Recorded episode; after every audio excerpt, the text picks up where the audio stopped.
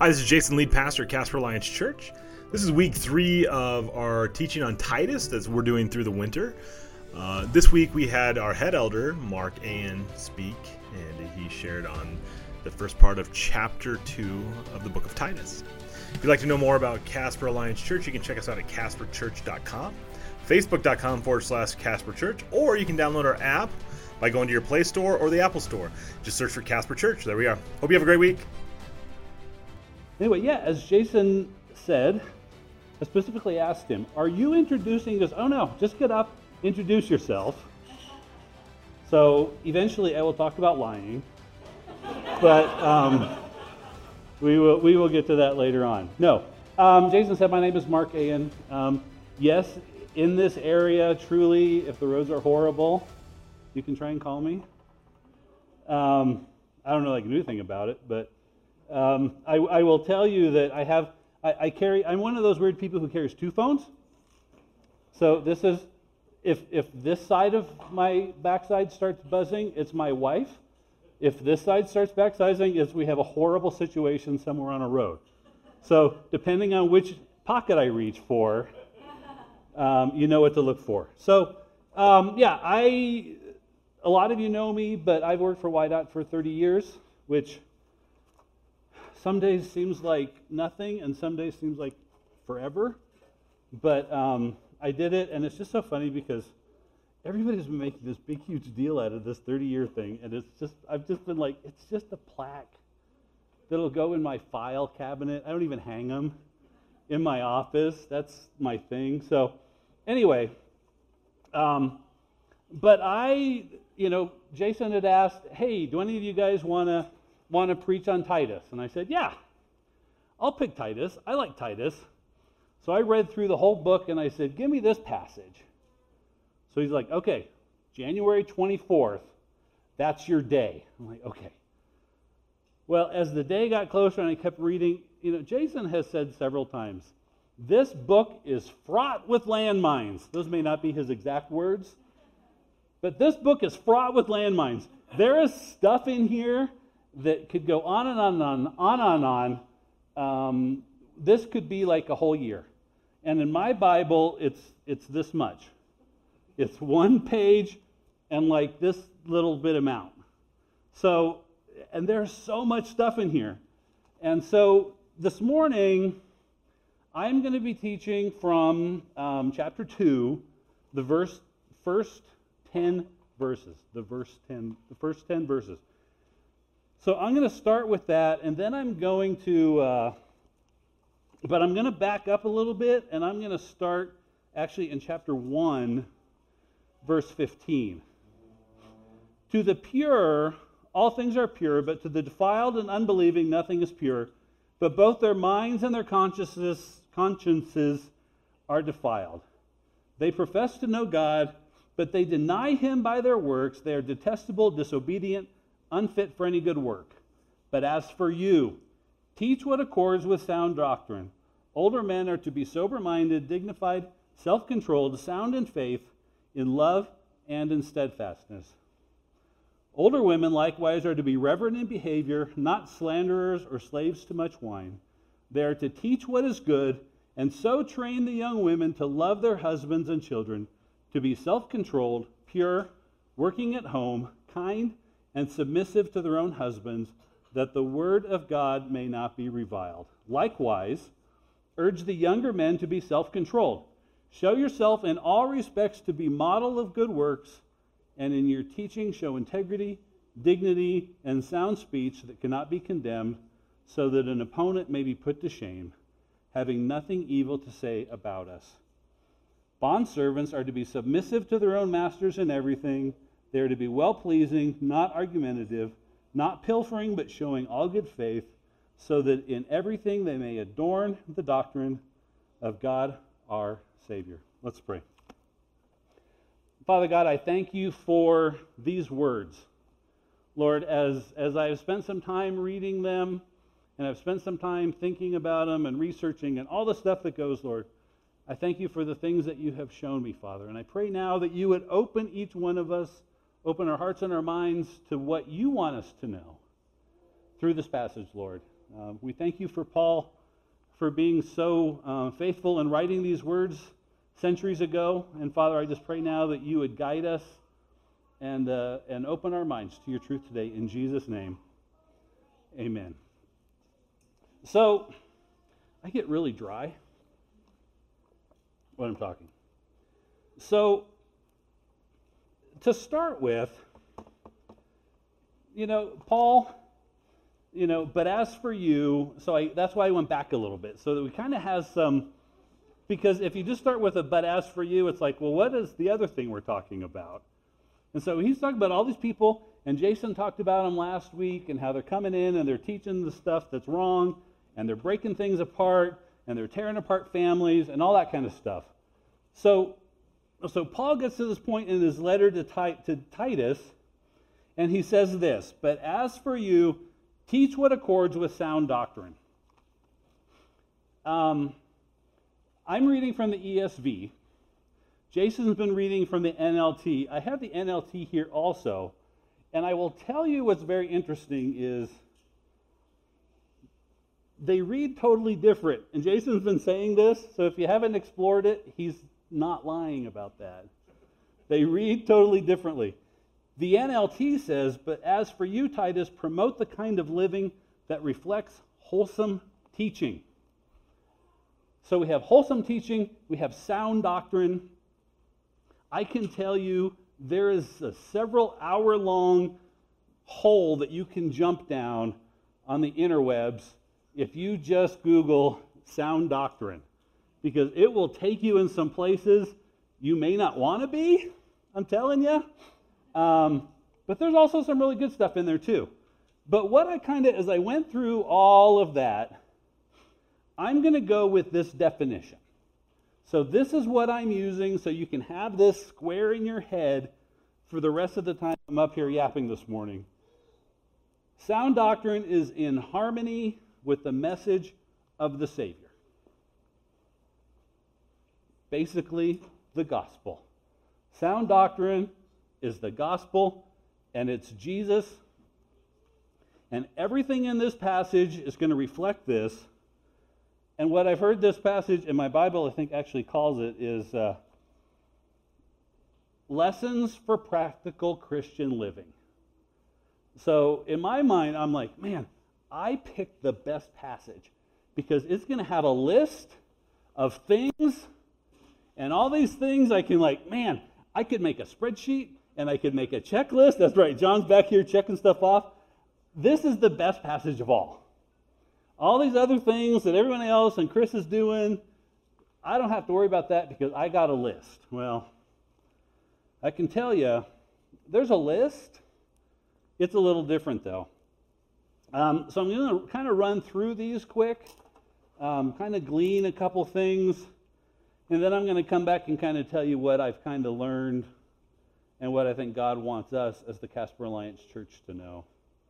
So, the older men teach the older men to exercise self control, be worthy of respect, to live wisely.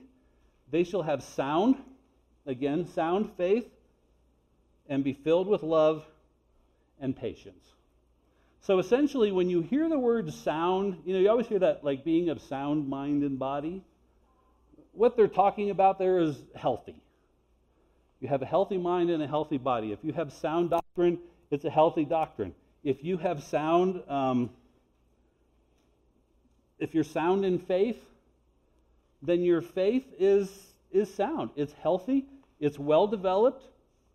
Um, it also says that the older men are supposed to be growing in faith and love. One commentary, honestly, I swear to you, said, "Don't be grouchy." Um, this hit me kind of close to home. We, uh, we have a grandson who's almost three that my daughter adopted about a year ago, which was a great day. But it led to the discussion of what do you want your grandchildren to call you? So, my son in law, Ben, his, his um, grandmother, he always called her Grummy. And I thought, Grummy, that's kind of fun. I'll be grumpy. I got voted down because they're like, we don't want our grandchildren to think of you as being grumpy. So, um, but, but I found it very interesting. You know, older men in the church, don't be grouchy, don't be grumpy. Um, sound in steadfastness. You know, the older men are supposed to be uh, showing that they can persevere, that whatever comes their way, they're going to take it, they're going to grab it, they're going to wrestle with it, and they're going to move on. They're not going to give up, they're going to persevere. And that's what God is calling the older men in the church. Now, I'm just going to, as a general disclaimer, older, I'm trying not trying to be offensive, but I can tell you looking around who I consider in this room to be older. And I think most of you probably know. Name names. Steve Stumbo. As an example. Um, and I know also for a fact when you're dealing with older men, it's pretty safe. When I move on to the next section about older women, it gets just a little trickier. And even even if you want me to name names, I ain't going to do it. so, but the issue is what you see here is if you look through Titus, these qualities that he calls out for older men, if you're like that, you're going to stand out. Because society is telling me Older men are grumpy and they just want to be left alone and just they're just going to go on with their life and they don't want to have anything to do with anything. And what Titus is, is being told here by Paul is those older men, they have things to do. These are the things that you need to teach them to be like. So, older women. The NLT says similarly, similarly Teach the older women to live in a way that honors God. They must not slander others or be heavy drinkers. Instead, they should teach others what is good. This slander concept, and we talked about a little bit about this in Sunday school. I was there for a couple of minutes till the heat drove me out of the room. It's toasty in there today. Um, the word here for slander, it's a single Greek word that, stand, that says malicious gossips, and it's used 34 times in the Bible about the devil. So when Paul here is saying don't slander and don't be a malicious gossip, he's talking about a word that the Bible uses to describe the enemy, the devil. Um, and I think we all know what slander, not going to spread rumors, not going to spread half truths, not going to ruin someone's reputation by telling stories. And the older women, you know, don't be drunk. Think self explanatory. I'm not going to get into that too much. Um, but what I think most interesting is probably the most important task that Paul gives for the older women is to do what?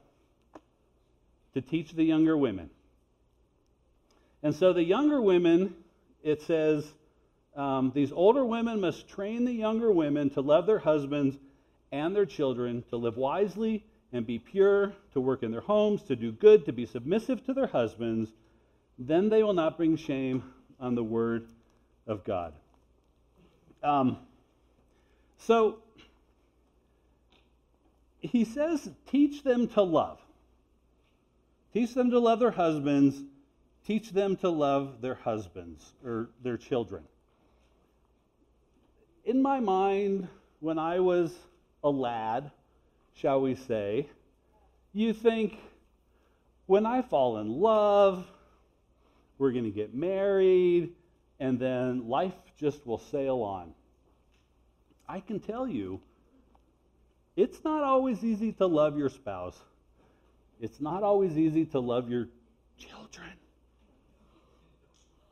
I don't know if there's any kids here if they're listening, but you have to learn how to love these people.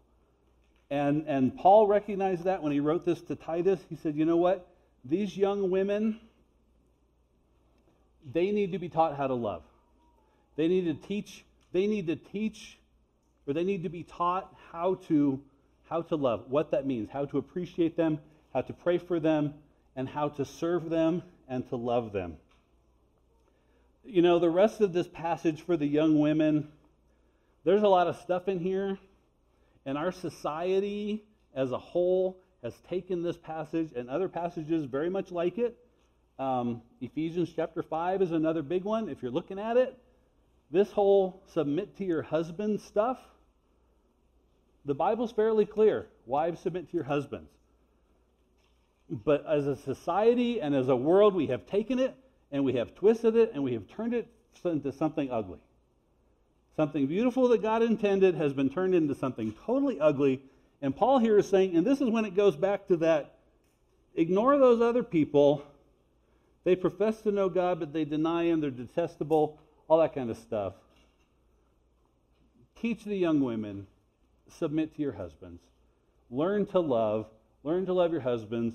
Learn to love your children. And that's what God wants us to do. So, as we move into the young men, then, something to keep in mind here is that Paul considers Titus to be a young man. And so, as you read through in here, starting in verse 6, likewise urge the younger men to be self controlled.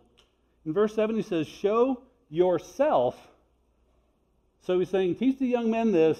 And by the way, I'm pointing at you, Titus. Show yourself in all respects to be a model of good works, and in your teaching show integrity, dignity, sound speech that cannot be condemned, so that an opponent may be put to shame, having nothing evil to say about us. Let's face it, young men, and I know there's some of them here too, and you all know who you are, they can be kind of foolish. You know, they that, I mean, it's that attitude, and I'm going to, Jason said the word last week, so I'm going to say it this week. It's the hold my beer attitude.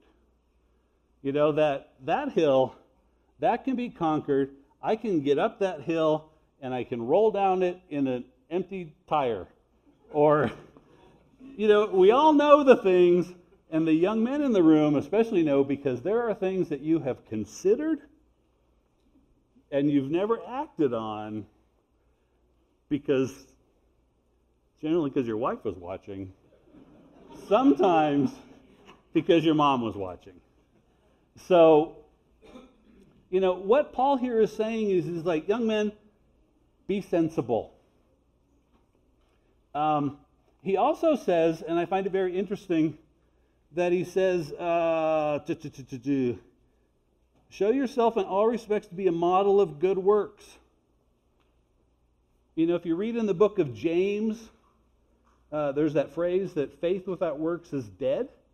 You know, as young men, they are called to not only show their faith, but to act out their faith.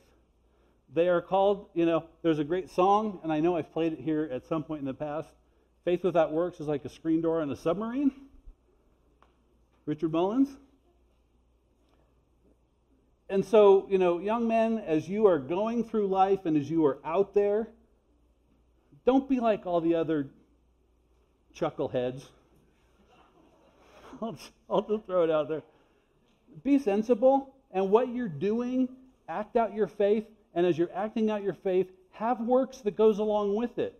And if you do that, I'll tell you what, people are going to look at that guy and go, you know, there's something different about him. And as they look at that, you know, then we get into that. I, I, I, it's very interesting. The very end of the thing is so that an opponent may be put to shame, having nothing evil to say about us. So, young man, as you're out there preaching and as you're out there learning, you know, we need to be very careful that people can't look at us and go, yeah. Like how he threw us in there, like, I'm a young man. I know I'm not. You know, people can't go out there and go, you know what? I don't know. That guy doesn't quite have it all together.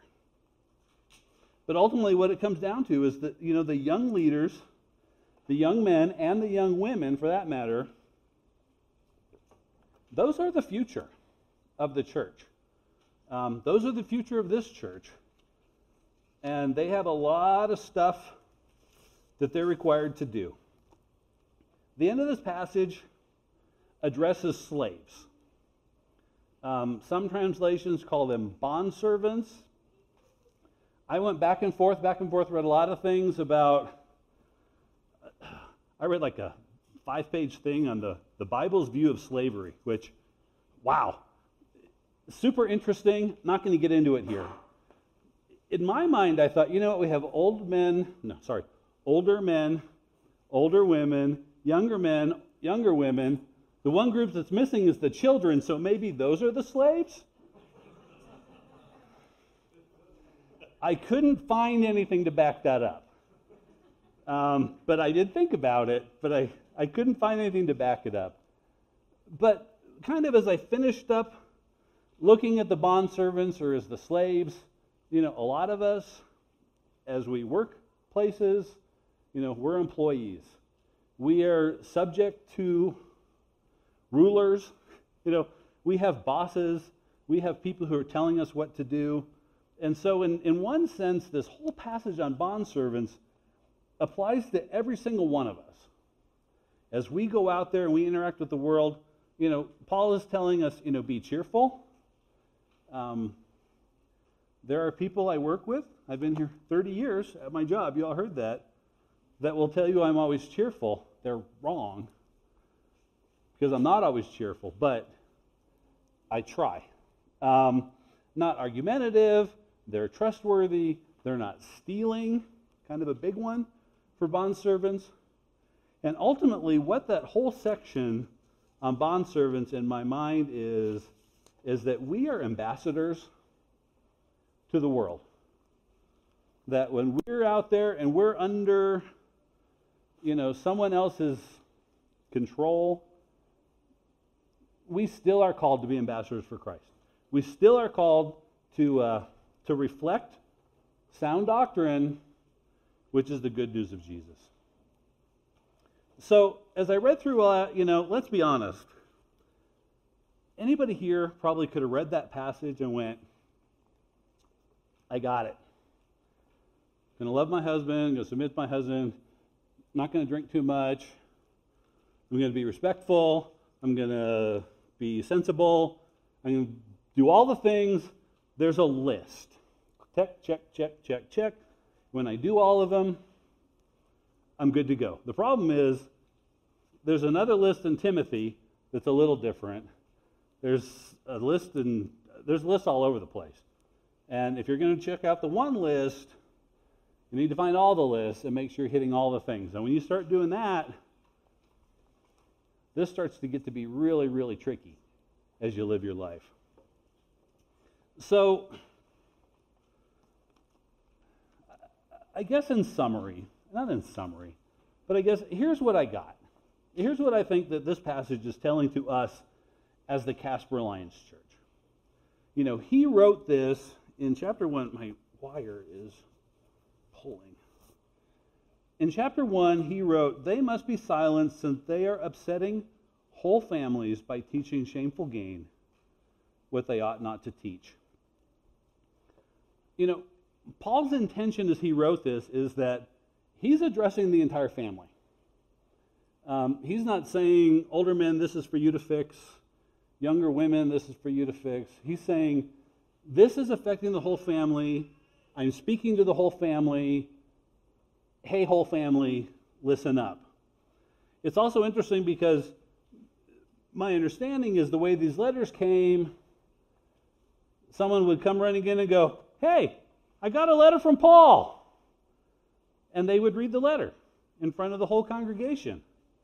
Well, the way he wrote this letter sounds to me like the older men, the older women, the younger men, the younger women, and the children, bondservants, are all there. And so Paul is, is meaning to that, that its intention that, you know what, all these ages, all these groups, they're all interacting. They all live together. They're all worshiping together. They're all living together. And each group has got different temptations, they've got different problems, they've got different responsibilities, they've all got different things that they're doing. And Paul is like, I'm talking to all of you, and I have one message that I want you to all know. And that message is people are watching. Three words. I think that Paul is telling us in this first half of Titus people are watching. Um, I broke it up into that means two different things, but it really means the same thing two different times. You know, we, as the Casper Alliance Church, we are called by this passage in Titus to be people who are different. We're called to be, you know, older men who are not grumpy and are persevering in the faith and are living our faith and living and growing and teaching. And the older women are teaching the younger women, and the younger women are, are loving their children and they're um, loving their husbands and they're submitting. And as a family together, we are following these rules we are running our lives in accordance with the good news of Jesus Christ. And the second meaning directly tied to that is there are people out there, outside these walls, that are looking at you all and are looking at this church and are looking at the way that we live, and they're saying, you know what? They're different, I hope. That's the question. Are we different? Or are we like everybody else? Are we, you know, we come here on Sunday morning and I've threatened my children you will be good today, you will not throw a fit today, you will not add to the sermon today. There are several things that we have all told our children so that everybody thinks that, oh, look at that family. They're so great. And then if we all of us get together and everybody behaves, then we walk out of here and the world looks at us and goes, wow, I want to go to that church because those people, they have it together. I would rather that they come here because we, as the bride of Christ, have something that they want. We may not have it all together, and my kids may not behave. You know, I may be fighting with my wife, whatever. I may be struggling in my faith. Maybe this week I'm not persevering. You know, it happens. But I would rather that people are coming here and going, you know what? Those people know this story the story of Jesus, and they are letting that dictate how they live their lives as individuals, as families, and as the Casper Alliance Church. And I want that.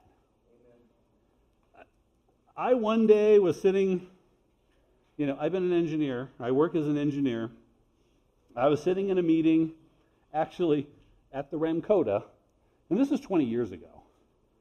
And there's a guy sitting two rows in front of me and he's wearing a shirt that says, Preach the gospel at all times, if necessary, use words. St. Francis of Assisi. Now, have you ever seen the meme that says, Don't trust everything you read on the internet, Abraham Lincoln? you seen that one? Turns out Francis may not have said that. Um, it's been attributed to several other people. Francis is one of them. It's a whole thing but it's still true. You know, we are called to preach the gospel at all times. When you're here, when you're with your family, when you're at Sam's Club, when you're at work. However, wherever you are, we are called to preach this story, the sound doctrine of the gospel of Jesus Christ, so that the church, the bride of Christ, is attractive so that people will say, you know what? I want that. I want that bad. Found a great quote. I wrote it down. Don't know who said it. Somebody on the internet. if our lifestyle does not reflect the character of God, our testimony is neutralized. You know, if I stand up at work and I say, you know what? You should all live this way. And they're like, you know what? He doesn't live that way. I've seen him not live that way. I don't believe it. It kills your, it kills your testimony. Um, so I said that this passage is not meant to be a comprehensive list. I think what this passage, what Paul's telling Titus to tell the people of the church is you need to be different. You're all in the world, you're all called to be in the world, but you don't have to be like the world. Something about you needs to be different in such a way that people say, there's something. There's something there. Um, we have an amazing story.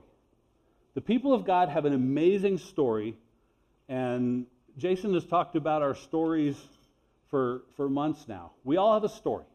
We've all seen Jesus work, we've all seen God do amazing things in our lives.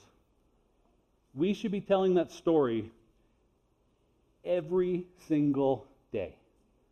Um, at some point, it just becomes automatic, right? That's the hope. That I just get up and I have allowed the gospel of Christ to permeate me so hard that it just oozes out all the time. When um, my wife, who uh, had a bone marrow transplant in the summer of 1998, so we're coming up on 23 years now. Um, she was University of Colorado Hospital in Denver.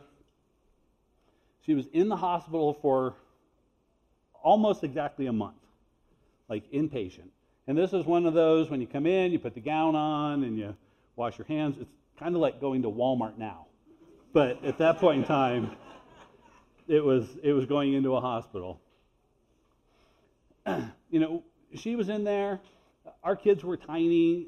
We tried not to bring them up very much just because it was a lot for them. But honestly, at that point in our life, and um, Weebies are the only one who knew us then. Um, we were just existing. You know, I was living in Denver. My wife was in the hospital. I was living in Denver. We had a, I think they were like six and four by that point in time, living at grandma's house. They didn't really understand what was going on. Zach, um, who's now 20, he'll be 27 in a few weeks. He, not that long ago, he was like, I was wondering why we had so many pictures of grandma's house that one year. Like, because that's what you did that whole year. But anyway, I was just going up there. Um, the, the hospital had the worst cable system in the world that you could always find Lawrence Welk reruns to watch on Sunday afternoons. So, you know, that was what our life was. And Beth was sleeping a lot, and I was reading and playing Tetris on my thing. but when we left, you know, after a month, they're like, okay, your cells have grown, you can move on, um, just don't get sick, and good luck eating because it's going to be rough for several months. Um, but as we were leaving, one of the nurses was walking us out, and she said to us, and we have always remembered this, she said to us, Thank you. And Beth and I looked at each other like, What? Thank you? But, you know, we, we should be thanking you. You just saved my wife's life. You were there in the middle of the night when she needed help. You know, you brought her the things, you, you gave her the medicines, you, you filled her whatever she needed. And you're thanking us. What are you talking about? And she's like, We enjoyed having you guys here because there was something about you that we don't see in this situation very often. And I don't tell that story to say, look how fantastic my wife and I are. You know, I tell that story to say, you know what? We were hanging on by a thread. And, you know, we didn't know it was going to go on. We didn't know if it was going to work. You know, we didn't know any of that stuff. But, but we knew the message of Jesus, and we had hope. And we let that hope just cover us every day. And we had people praying for us all over the world. Um, we had people in Russia who were praying for us, which was just baffling at that point in time because this is like before the internet. I mean, this is. we had we had a phone with an answering machine in the hospital room. That's that's how long ago it was. But but we were just letting letting that hope that we had ooze out. And at least to that one nurse, she was attracted to that. That's what God wants us to do. That's what God is telling Titus here. That's what God is telling the Casper Alliance Church, and that's what God is telling every person in this room is, you know what? Here's these things. Here's a checklist. Here's some things to do. It's not comprehensive, um, but this is a good place to start. But what I want you to do is be different and be attractive because people are watching. Um, I had like three uh, musical theater references that I wanted to make, and I knew a lot of you would be like, "Oh, please no." Um, but I'm going to tell one. I've narrowed it down to one, um, and it's going to be a musical. Jason's talked about before. Hamilton. the very last song in the musical Hamilton is called Who Will Tell Your Story? And the whole musical is a, is a story about the life of Hamilton and all these things he did as a founding father and doing all these things. He never got to grow old, though. You know the story, he got killed in a duel. He never got to tell his own story. We may not get to tell our own story. You know, something may happen. Um, I don't know. I'm not going to throw examples out there. But he lived his life in a way, he communicated to his wife in a way what his priorities were, that they were able to then go on and tell his story. And I guess that song, when I hear it, it just hits me because it reminds me that I may not get to tell, I may not be around forever, but I have a story to tell. So I need to make sure that I'm telling my story now and I'm not waiting until whenever. You know, when I retire, I'll tell my story. Tell your story now. Tell your story every day. Tell your story to whoever you talk to and keep telling your story. Final quote, and then I'm going to pray. There's an author whose name is Paul Coelho, and he wrote some books. My son really likes him. He wrote a book called The Alchemist that I haven't read. But anyway, he has this quote The world is changed by your example, not your opinion. You know, I can go out there and say, you know what, I think that we should be doing this, and I think that the world should go this way and everything should happen this way. But if I'm not living that way, it's not having any effect. So let's pray. Father God, I thank you for this beautiful day. Lord, I thank you for the fog this morning because I thought it was so cool coming in. Um, I just thank you for the moisture that you send to the earth. Um, I don't thank you for the ice on the roads, Lord, but um, I just thank you for your goodness to us as your people. Father God, I pray now that as we uh, go from this place, Lord, that you would speak to our hearts. Father, you'd be showing to us the amazing story that you have given us, um, both the story of Jesus and the story that we each have in our own life, Lord. And Father, I pray that you'd give us boldness and you'd give us strength and you would give us endurance to share that story And Lord, most importantly, to show it in our life, Father, that as we live, we would be attractive to the world. And that people who need you would say, I want what that guy has. And that you would draw them to them through us. Father, thank you, and uh, just bless us now in Jesus' name. Amen.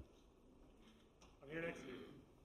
Flynn, let's say goodbye to our online people. So let's shut off the broadcast. Um, and we're gonna. I'm gonna ask